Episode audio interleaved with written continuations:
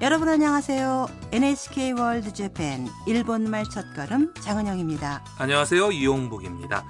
네, 오늘도 즐겁게 공부하시죠. 오늘은 제삼과 자신의 출신지에 대해 말하는 법을 공부하겠습니다.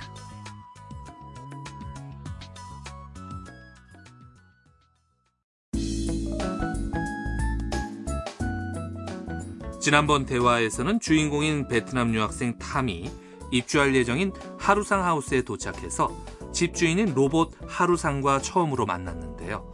오늘은 게스트하우스에서 탐의 환영회가 열립니다. 식탁에는 요리를 좋아하는 입주자 가이토가 만든 맛있는 음식이 찾아져 있습니다. 자, 그럼 제삼과의 대화 내용을 들어보시죠.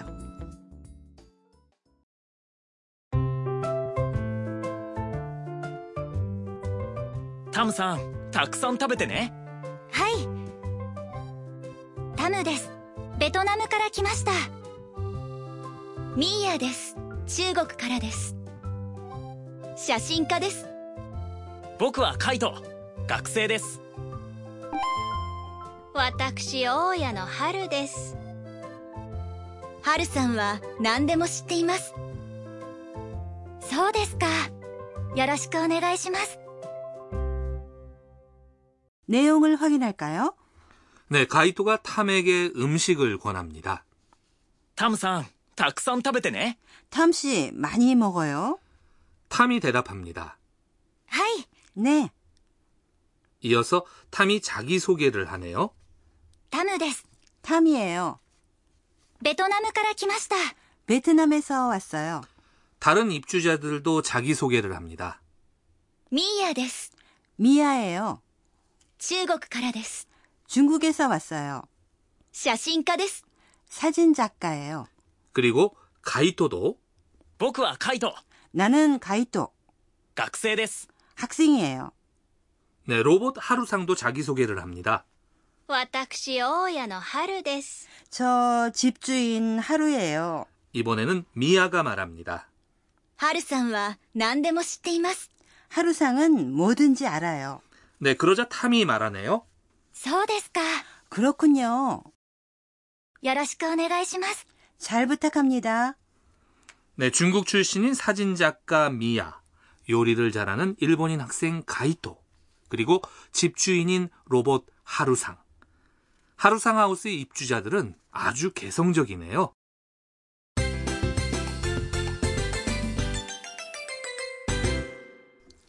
오늘의 중요 표현은 베트남에서 왔어요. 베트남から来ました. 이걸 배우면 자신의 출신지를 말할 수 있게 됩니다. 네, 일본에서는 어디에서 왔느냐는 질문을 많이 받게 될 거예요. 그럼 오늘의 포인트입니다.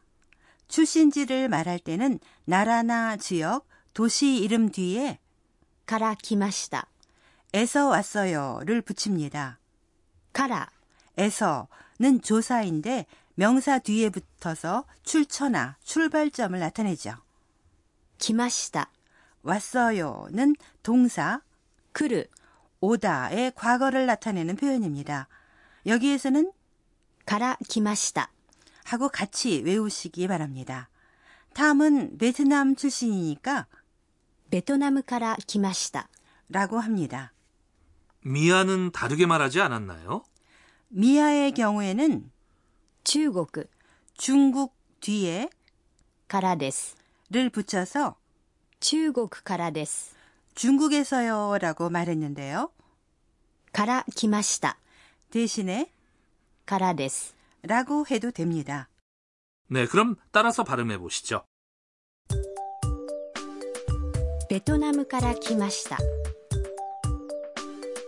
中国からです. 네, 잘 따라 하셨어요?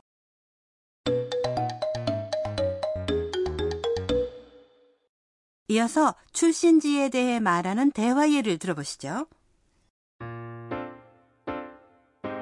どちらからですか? アメリカから来ました.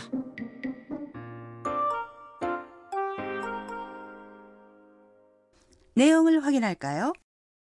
どちらからですか? 어디에서 왔어요? 상대방에게 어디에서 왔는지 물어보는 표현입니다. 도치라는 어느 쪽이라는 뜻의 의문사입니다. 아메리카카라 키마시타. 미국에서 왔어요. 미국은 아메리카라고 합니다. 네, 그럼 따라서 발음해 보세요. 아메리카카라 키마시타. 아메리카카라 키마시타. 네, 잘 따라 하셨어요? 그럼 출신지에 대해 말하는 연습을 해볼까요? 여러분이 태국 출신인 경우 어떻게 말하면 될까요? 태국은 타이,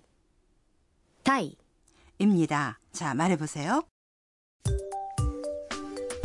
타이から 来ました. 타이から 来ました.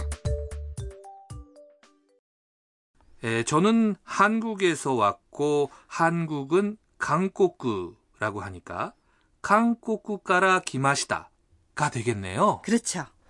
그럼 여러분도 질문 뒤에 자신의 출신지를 말해보세요. 자, 해보세요. どちらからですか? 네, 이제 출신지가 어딘지 대답할 수 있겠죠?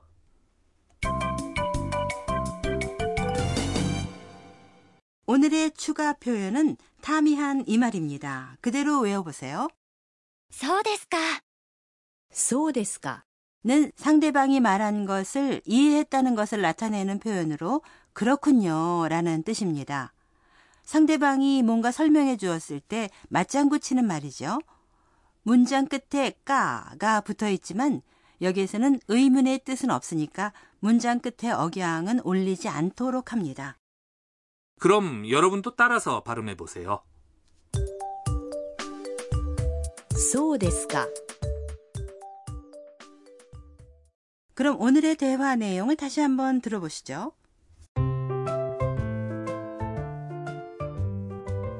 タムさん、たくさん食べてね。はい。タムです。ベトナムから来ました。ミーヤです。中国からです。写真家です。僕はカイト。学生です。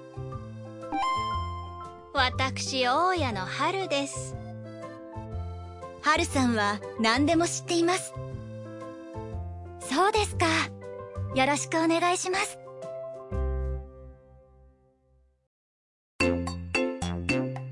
하루상의 지혜袋.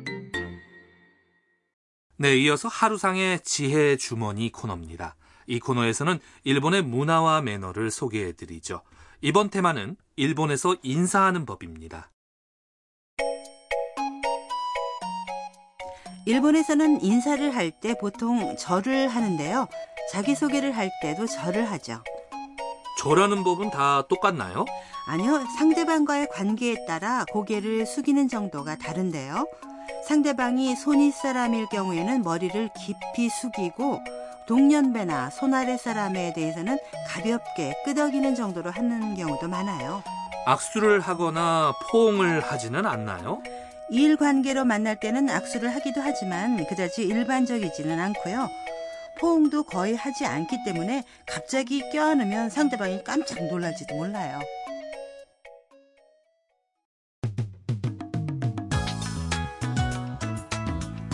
일본말 첫걸음 어떠셨습니까? 이 프로그램 홈페이지는 더블유 더블유 더블유 점 엔에이치케이 점 오알 점 제이피 슬래시 레슨 슬래시 케이오 슬래시입니다. 네, 다음 시간도 많이 기대해 주세요.